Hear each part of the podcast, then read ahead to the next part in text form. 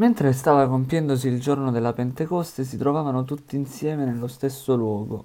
Venne all'improvviso dal cielo un fragore, quasi un vento che si abbatte impetuoso e riempì tutta la casa dove stavano. Apparvero loro lingue come di fuoco che si dividevano e si posarono su ciascuno di loro, e tutti furono colmati di Spirito Santo e cominciarono a parlare in altre lingue, nel modo in cui lo Spirito dava loro il potere di esprimersi. Abitavano allora a Gerusalemme giudei osservanti di ogni nazione che è sotto il cielo. A quel rumore la folla si radunò e rimase turbata, perché ciascuno li udiva parlare nella propria lingua. Erano stupiti e fuori di sé per la meraviglia dicevano, tutti costoro che parlano non sono forse Galilei? E come mai ciascuno di noi sente parlare nella propria lingua nativa? Siamo parti, medi, elamiti, abitanti della Mesopotamia, della Giudea e della Cappadocia, del Ponto e dell'Asia, della Frigia e della Panfilia, dell'Egitto e delle parti della Libia vicino a Cirene. Romani, qui residenti, giudei e proseliti, cretesi e arabi, e li udiamo parlare del, nelle nostre lingue delle grandi opere di Dio? Tutti erano stupefatti e perplessi e si chiedevano l'un l'altro, che cosa significa questo? Altri invece li deridevano e dicevano si sono ubriacati di vino dolce. Allora Pietro con gli undici si alzò in piedi e a voce alta parlò a loro così. Uomini di Giudea e voi tutti abitanti di Gerusalemme, vi sia noto questo e fate attenzione alle mie parole. Questi uomini non sono ubriachi come voi supponete, sono infatti le, nu- le nove del mattino. Accade invece quello che fu detto per mezzo del profeta Gioele. Avverrà negli ultimi giorni, dice Dio, su tutti e fonderò il mio spirito. I vostri figli e le vostre figlie profeteranno, i vostri giovani avranno visioni, e i vostri anziani faranno sogni, e anche sui miei servi e sulle mie serve in quei giorni e fonderò il mio spirito, ed essi profeteranno. Farò prodigi lassù nel cielo e segni qua giù sulla terra, sangue, fuoco e nuvole di fumo. Il sole si muterà in tenebra e la luna in sangue, prima che giunga il giorno del Signore, giorno grande e glorioso, e avverrà. Chiunque invocherà il nome del Signore sarà salvato.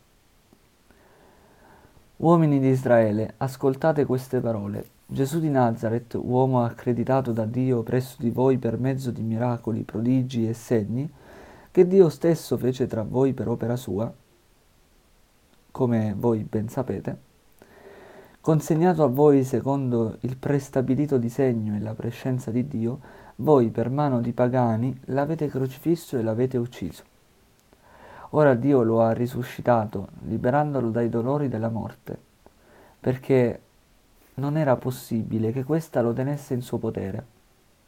Dice infatti Davide a suo riguardo, Contemplavo sempre il Signore innanzi a me, Egli sta alla mia destra perché io non vacilli. Per questo si rallegrò il mio cuore ed esultò la mia lingua, e anche la mia carne riposerà nella speranza, perché tu non abbandonerai la mia vita negli inferi, né permetterai che il tuo santo subisca la corruzione. Mi hai fatto conoscere le vie della vita, mi colmerai di gioia con la tua presenza. Fratelli, mi sia lecito di dirvi francamente, riguardo al patriarca Davide, che egli morì e fu sepolto e il suo sepolcro è ancora oggi fra noi. Ma poiché era profeta e sapeva che Dio gli aveva giurato solennemente di far sedere sul suo trono un suo discendente, previde la risurrezione di Cristo e ne parlò. Questi non fu abbandonato negli inferi, né la sua carne subì la corruzione.